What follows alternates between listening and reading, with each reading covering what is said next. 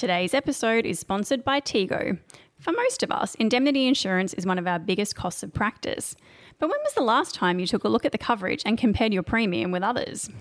Many of us are still with the same insurer we joined in med school or intern year. Thousands of doctors have made the switch to Tego and benefited from their personalised approach to pricing. You will also get an extra two months free in your first year. If you are new to private practice, you might even qualify for four years of discounted premiums. Tego offers competitive premiums, quality cover, and 24 7 support backed by top medico legal advisors. Get a free quote and discover why thousands of doctors are insured by Tego by visiting tego.com.au. Hello, listeners, and welcome to Deep Breaths, a podcast covering topics related to the Part 2 anaesthetic exam. I'm Dr. Kate McCrossan. And I'm Dr. Kate Steele. And today's episode is It's Not Over Till It's Over, Part 1, where we talk through different case scenarios addressing problems in the post anaesthetic care unit. As always, in this podcast, we represent our own views and not those of our employers or ANZCA. Something that Kate and I have wanted to discuss for a while now are patient issues within the post anaesthetic care unit, otherwise known as PACU. They're topics that crop up regularly enough in the Part 2 exam that they're worth discussing, but they're also problems that we manage on a regular basis in our own practice. Absolutely. And something we both agree on is that revising our approaches to common problems helps in ensuring that our decision making and management remains sharp and thorough. We have a few different scenarios to discuss, but want to specifically highlight that these cases aren't plucked from known anaesthetic vivas, so listening to this won't limit your capacity for receiving practice vivas that were in the real exam, so to speak. Okay, so let's get on with it. You are the anaesthetist on call when you're phoned by a PACU nurse about a 48 year old woman who is post laparoscopic cholecystectomy. Comorbidities include obesity with a BMI of 34, type 2 diabetes, and hypertension. The nurse is concerned that the patient feels short of breath and states to you that she thinks she's not completely reversed. So, Kate, what's your approach to a situation like this? Look, uh, I'm quite impressed with the uh, the clinical nous of your uh, PACU nurse, I think that's really good that they've already come up with a provisional diagnosis. Oh gosh, that happens um, to us all the time at no, my that's, hospital. That's fantastic. So, look, firstly, if the patient is incompletely reversed and they generally require fairly prompt attention, I've had this happen before and patients can deteriorate quite quickly. Mm. So, I need to work out whether I need to drop what I'm doing and run to the PACU or whether I have time to sort of take, you know, a couple of minutes and tidy up whatever I'm doing with my current patient. Mm. That said, in my experience, the PACU nurses are fairly happy to press the emergency buzzer if they're actually really worried. Yeah. So generally that's not a problem where I work. I'd ask the nurse what the patient's oxygen saturations are, whether the patient's on supplemental oxygen, her respiratory rate, blood pressure, and heart rate. If the oxygenation is an issue or the nurse is worried, I'd give a phone order to increase the supplemental oxygen and get along to PACU nice and quickly. Fair enough. Now, the patient's oxygen saturation is 96% on 6 litres of oxygen via Hudson mask. Her respiratory rate is 18, blood pressure is 145 on 85, and heart rate is 86 beats per minute. Look, I'm slightly concerned at the saturations of 96% on six litres. There's definitely a decent AA gradient, which mm. is not unexpected sometimes after surgery. But I tell the nurse to increase the oxygen to 8 to 10 litres of flow and that I'm on my way. Now, what's going through your mind as you walk to the PACU? So, a couple of things. So, firstly, although the nurse believes the patient is incompletely reversed, I need to ascertain whether this is the case or whether there's another cause for her shortness of breath.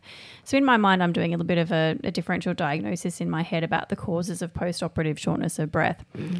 Secondly, I'm thinking about how I can diagnose and manage potential incomplete reversal.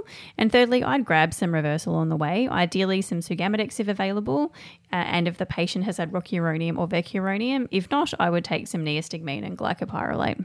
Okay, so what are some of the differential diagnoses for postoperative shortness of breath that you're considering? So, obviously, there are several causes of shortness of breath in this scenario. Given she's a little bit hypoxic, I'd be thinking through the causes of hypoxia, which you can do either using like the primary exam method mm. of the kind of physiological causes. So, you yeah. could look at inspired oxygen issues, VQ mismatch, shunt, um, or you could look through it in an anatomical way. And then you could also include the cardio, um, cardiovascular system in this as well. Yeah. Often in anesthesia, though, as we get more senior, we frequency gamble. Yeah. So in this situation, I'm thinking that incomplete reversal is definitely a possibility, particularly since dosing and reversal in obese patients can be challenging. And I don't think we we've discussed this in a previous episode, but we don't really monitor neuromuscular blockade nearly as much as we should. Yeah. And and of course, it's not just the incomplete. Incomplete reversal could be either or a combination of hypoventilation, and there could be an element of laryngospasm there as well. Mm. It could be inadequate analgesia, particularly after abdominal surgery, uh, pneumoperitoneum leading to splinting and hypoventilation. But conversely, too much analgesia could lead to drowsiness and hypoventilation and yeah. a feeling of shortness of breath. It's uncommon, but it could could occur.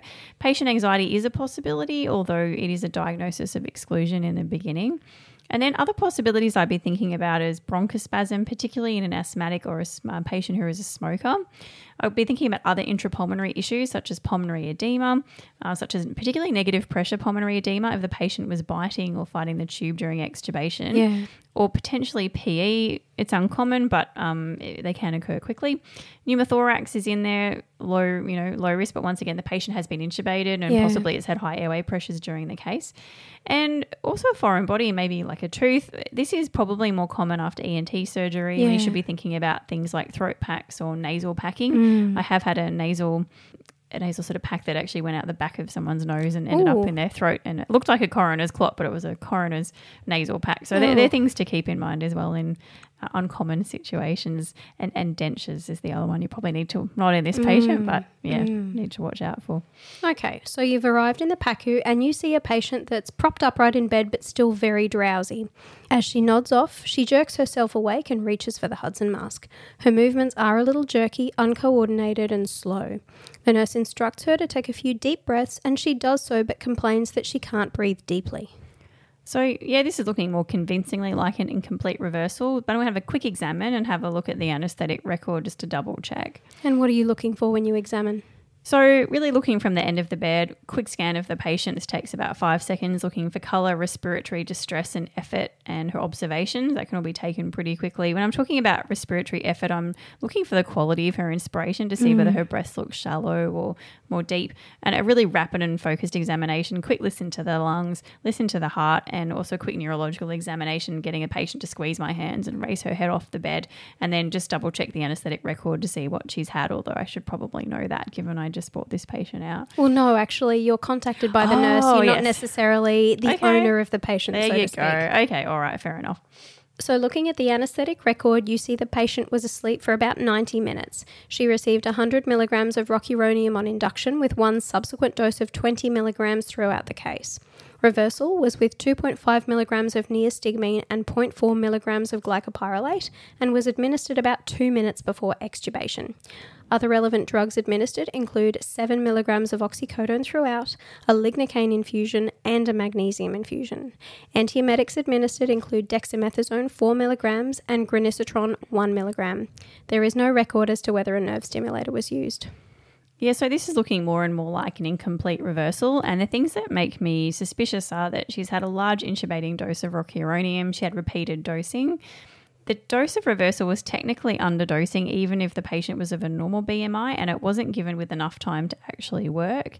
Magnesium also potentiates the duration of action of the neuromuscular blockers, and the dose of opioid seems appropriate enough to make sure the patient is well analgesed, but not too much that it's complicating the picture. So, how are you going to proceed from here? So, I would preferentially give a dose of Sugammadex at 2 milligrams per kilo. And why is that? Uh, I want it to work quickly. Neostigmine and glycopyrrolate can take up to 10 minutes to work, and the patient's obviously uncomfortable in a bit of distress and becoming hypoxic. And in my experience, they can deteriorate quite rapidly. Would you check her train of 4 count? Uh, probably not in this situation. So, testing with a nerve stimulator is quite painful in an awake patient. Um, and as well as this, it, it's Sugammadex is a reasonably safe drug to give on spec when I have mm. clinical suspicion. Mm, fair enough. So, before we move on, are there factors that you're aware of that increase a patient's risk of residual neuromuscular blockade? They certainly are, and I'd like to split them into patient factors, surgical factors, and anaesthetic factors.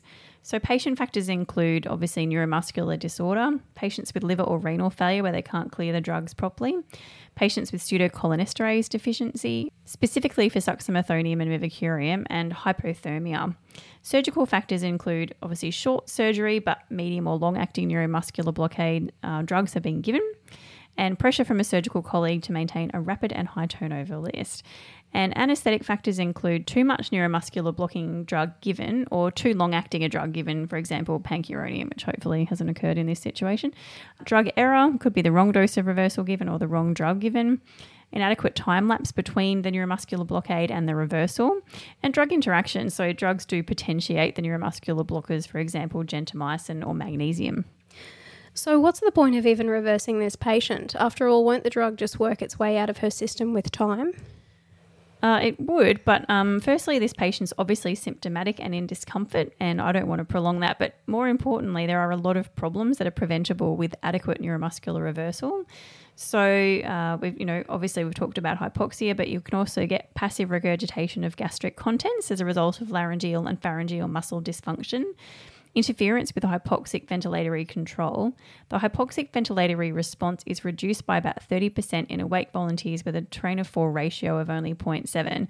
And we think this arises because of a reversible depression in the carotid body chemoreceptor activity during hypoxia and can potentiate postoperative brain injury mm. and also postoperative pulmonary complications such as atelectasis and pneumonia.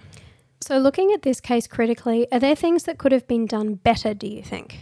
There sure are. So, things that could have been changed to improve the outcome of this case are using intraoperative neuromuscular monitoring and checking that adequate reversal has been achieved before extubation. And in this patient, I would give a more appropriate dose of neostigmine and glycopyrrolate and give it at least 10 minutes prior to extubation. I'd probably have given five milligrams of neostigmine instead of two and a half milligrams. And I really have a low threshold in patients to get a large dose of, you know, cumulative dose of neuromuscular blocker um, to give a dose of sugammadex. Yeah, fair enough. Okay, so let's take a deep breath and let's dive into the next scenario. Now, Kate, are you ready? I am, but I should be asking you, are you ready? Bring it on. Okay, so look, again, you're the consultant anaesthetist on call and decide to do a quick walk around the PACU to troubleshoot any small problems and try to expedite getting patients to the post operative wards. You reach a nurse that tells you her patient, a 67 year old gentleman who has had a reverse total shoulder replacement, isn't waking up. He has well controlled hypertension and mild COPD, moderate obstructive sleep apnea, and is slightly overweight with a BMI of 28. The case was long, three and a half hours of operating time, and technically difficult. He had a TIVA anaesthetic and was given 10 milligrams of morphine about 20 minutes before changing his endotracheal tube to a laryngeal mask airway. It is well seated and functioning properly. He is breathing spontaneously at 14 breaths per minute with saturations of 100% on 6 litres of oxygen via a T piece.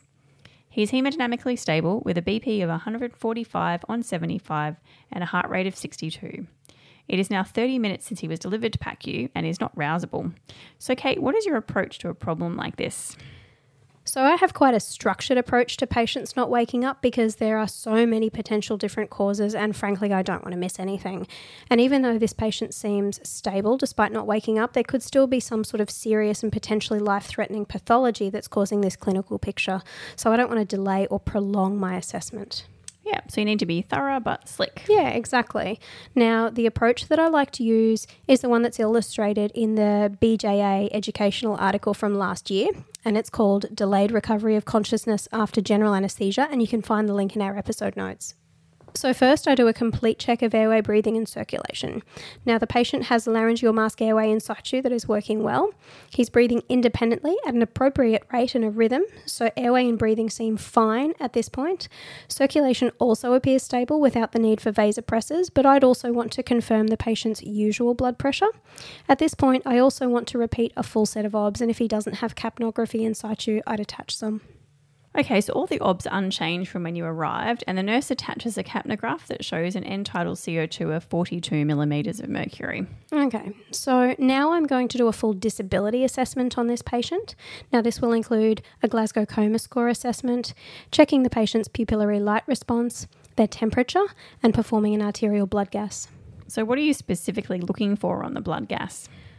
So, specifically, potential causes for the delayed waking. So, for example, high blood PaCO2 may result in an obtunded patient, as could a patient that's hypoglycemic, particularly if they have diabetes mellitus.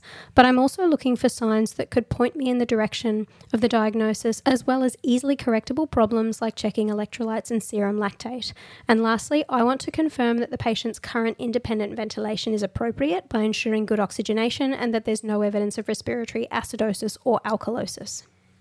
Okay, so after doing this, we find that the BSL is normal at 7.2, the pH, serum lactate, and electrolytes are all within normal limits, and it appears that the patient's own ventilation is appropriate. So, what's going through your mind at this point? Yeah, so the cause of this man's failure to wake is still not particularly clear. So, in my mind, I'm running through my list of differential diagnoses and thinking of how I'm going to either confirm or exclude them. So, what are some of the possible differential diagnoses for failure to wake? Okay, so starting with metabolic causes, we have hyper or hypoglycemia, hypo or hypernatremia, and hypothermia. Moving to pharmacological causes, we have opioids, incomplete neuromuscular reversal, intravenous anesthetic agents, specifically relating to the context sensitive half time and prolonged infusions, volatile anesthetic agents, but this is usually in the setting of decreased alveolar ventilation and happens more often in obese patients, serotonin syndrome, central anticholinergic syndrome, brainstem anesthesia or high spinal anesthesia, and then lastly, we have patient causes, and these are much more rare. So things like seizures, including non convulsive status epilepticus, myxedema coma, functional coma, brainstem stroke, stroke, cerebral edema, or a spinal cord injury. Okay, so we've assessed airway, breathing, circulation, and done a disability assessment. And at this stage, the cause for the late delayed emergence isn't clear. Where do you go from here? So now I want to do a quick assessment of the patient's anaesthetic record. So he's not someone that I cared for intraoperatively, so I need to find out more information about what has actually happened up to this point. If I can't find anything significant in the patient's record or history, then I may have to look at a potential surgical cause or another new medical pathology. And what are you looking for when you check the anaesthetic record? Look, several things. So, I want to check the patient's preoperative assessment because I want to know whether he's at risk for delayed emergence. I want to check what drugs were given and their timings. Now, in this case, we know the patient had a dose of 10 milligrams of morphine just prior to changing the endotracheal tube to a laryngeal mask airway, and that could be contributing to his condition. But there could still be other agents we're not aware of that could be muddying the waters. So, I also want to check the status of his neuromuscular blockade dosing and whether appropriate reversal was given. So, you mentioned risk factors for delayed emergence. What are these risk factors? Okay, so starting with patient factors, extremes of age, so specifically the elderly and the frail, as well as infants. Genetic variation, and this specifically relates to genetic polymorphisms of the cytochrome P450 enzyme systems. Body habitus, where obese patients are at greater risk because of total body weight based dosing of drugs rather than lean body weight based dosing. But as well as this, there is the suggestion that underweight patients may also be at risk, but this is relatively unsubstantiated. Comorbidities as well. And then we have anaesthetic factors, and there's really only one, and that's long duration of anaesthesia. And lastly, we have surgical factors. So, central nervous system surgery, where we see delayed awakening but also an increase in the risk of stroke cardiac surgery with cardiopulmonary bypass. So, factors contributing to delayed awakening include hypothermia, hemorrhagic stroke in the setting of anticoagulation, cerebral ischemia from microemboli, and the change from pulsatile to linear flow of blood through the brain whilst on bypass. Next, we have operations where a steep Trendelenburg position is used, like for robotic prostatectomy, and the issue here is cerebral edema. And lastly, we have operations where hypotonic irrigation fluids can potentially enter the systemic circulation, for example, TURP, uh, where delayed awakening can occur as a result of cerebral edema and electrolyte disturbances coupled with the direct central inhibitory action of glycine. So let's go back to the risk factors relating to comorbidities. Can you explain these to me? Yeah, of course. So I classify these based on system. Now, starting with the respiratory system, we have conditions causing a reduced central respiratory drive, and these are obesity, hypoventilation syndrome, COPD, obstructive sleep apnea, and some intracranial pathology.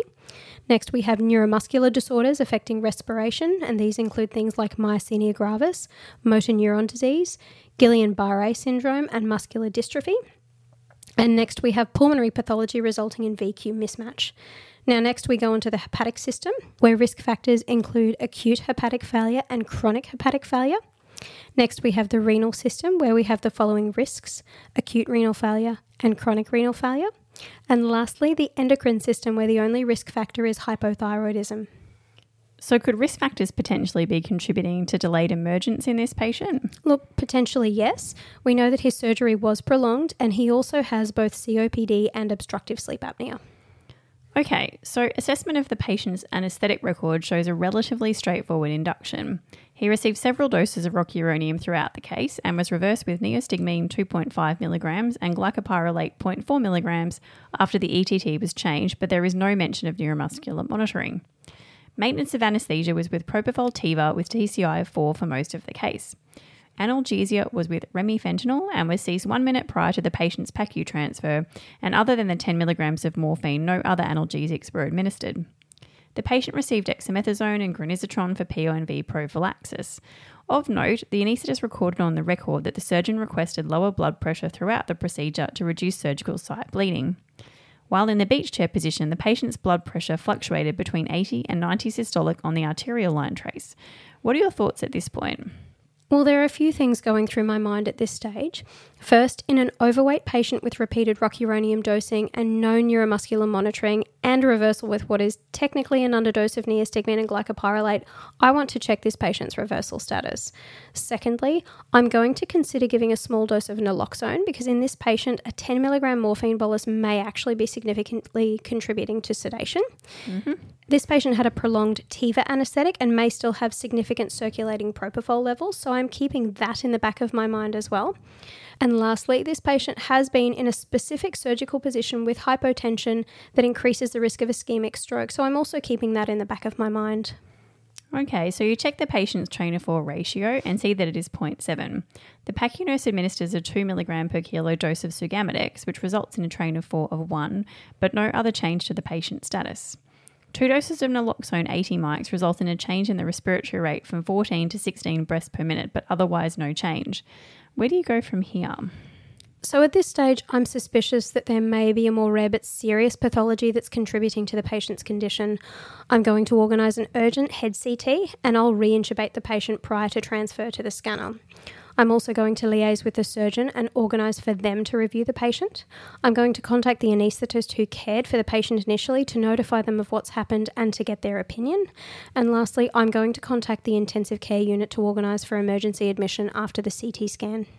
So, looking back at this case critically, is there anything that could have been done better? Look, there are certainly aspects of the case that I would have done differently, and these include things like giving multimodal analgesia or a block rather than relying solely on opioids. And I also would have given a smaller dose of opioid in this patient and titrated the analgesia as he emerged. With repeated rocuronium dosing, I would have checked the TOF ratio both before and after changing the endotracheal tube to a laryngeal mask airway and made sure that the patient was well reversed before transfer to the PACU. In this patient as well, he is an older gentleman with hypertension. I wouldn't be as comfortable with the degree of intraoperative hypotension provided while he was in the beach chair position. I would have made sure that my arterial line transducer was at the level of the tragus so that my blood pressure measurements accurately reflected the pressure at the level of the circle of Willis. And lastly, I'd probably also consider using cerebral oximetry in this patient. Yeah, look, I'm not sure there's a huge amount of evidence, but I feel quite strongly no, about um, arterial blood pressure monitoring appropriately in the beach chair position. It might mm. even be mm. a topic for a future podcast looking maybe, at beach chair. But, maybe. Um, but yeah, I certainly, at a minimum, try to get it to the shoulder and uh, look at their baseline blood pressure and try not to deviate, you know, probably more than about 20 millimeters of mercury. Absolutely. From their starting mean. So, yes, look, the only other thing to address about this case is that the patient does have several risk factors for delayed awakening. Mm. Um, it would be easy just to say he's at risk and he'll wake up eventually, and he possibly will. I guess at this point, we're an hour into his journey yeah. in PACU. So, having that index of suspicion and running tests that could confirm or exclude potentially catastrophic adverse events may improve patient morbidity and mortality in the long term. And I, I think kind of the things that are easy, you know, you don't want to miss hypoglycemia. Absolutely. And that's so easy to, to test for. Yeah, absolutely. And even going through the process of getting a head CT, I mean, it's a pain in the butt taking a patient down to the scanner, but geez, it's catastrophic if you miss something big like a stroke. So just, you know, it, it, though it's labour intense and kind of annoying when you've got other things on the go, sometimes it's just worth doing it. And look, if the patient wakes up and they're fine, great. But if they don't, at least you've done everything you possibly can to work mm. out what's going on. I think once you've excluded all the major causes, then particularly in this surgical scenario, you do yeah. need to have a look at their head. And, and look, you do see perioperative strokes time, you know, from time to time. Mm. So I've just done a little time check, and it looks like we're going to have to pause because um, we've kind of gotten through pretty much a full episode. we still have two more cases to discuss. So be sure to continue listening with It's Not Over Till It's Over Part 2. It's been an interesting collection of cases that we've discussed this week on Deep Breaths. As always, if you have any questions, comments, or suggestions, or you just want to say hi, you can email us on deepbreathspod at gmail.com. If you know someone that you think would be a great interviewee, please let us know. And following us on Apple Podcasts or Spotify makes finding new episodes easier, so be sure to click that button.